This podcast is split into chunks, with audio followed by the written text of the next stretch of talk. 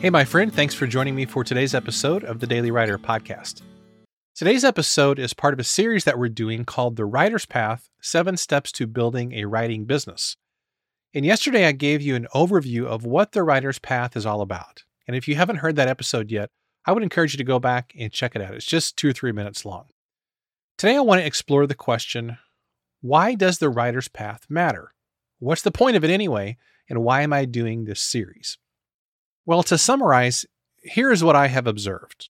A lot of writers are frustrated because they're working really hard, but they're not seeing tangible results. You can be the most hardworking, talented writer in the world, but if you don't have the proper systems and framework in place to help your business grow, you won't see a lot of success over the long haul.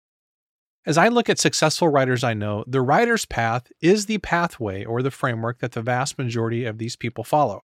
Now, it's not like I put this out there and they go, oh, Kent Sanders put this framework out there. I'm going to follow it. It's not that at all. In fact, it's just the opposite. I have basically distilled what I have observed in other successful writers, and I have just identified seven things that all of these people have in common. Now, they may all do it in different ways and in different styles and what have you, but basically, anybody who has a successful writing business, they have these seven components in place most of the time in one way or another.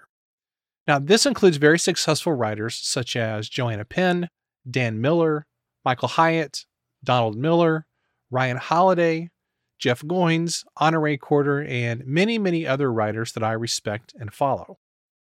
The seven steps of the writer's path is also the framework that gives you the best chance at success because your income is diversified. It's not based on just writing books or just one other singular thing, it's diversified. And this grows your business in an organic way that doesn't rely on gimmicks or working 100 hours a week for years and burning yourself out and having a heart attack and dying at age 51 or something like that. The writer's path also gives you a clear sequential process to follow. And I think this might be the most important benefit of all because it's so easy to get paralyzed by all the things that you could be doing as a writer instead of doing the straightforward basic things that you must be doing to build a writing based business. So, tomorrow we're going to continue our dive into the concept of the writer's path, so make sure and stay tuned. Here's today's question Do you get frustrated as a writer because it feels like that you should be doing a 100 different things at once? And instead, what would it feel like to have a simple, organized pathway to follow to help you build a writing business? Thanks so much for listening to today's episode. For more, you can visit us at dailywriterlife.com. Thanks, and I'll see you tomorrow.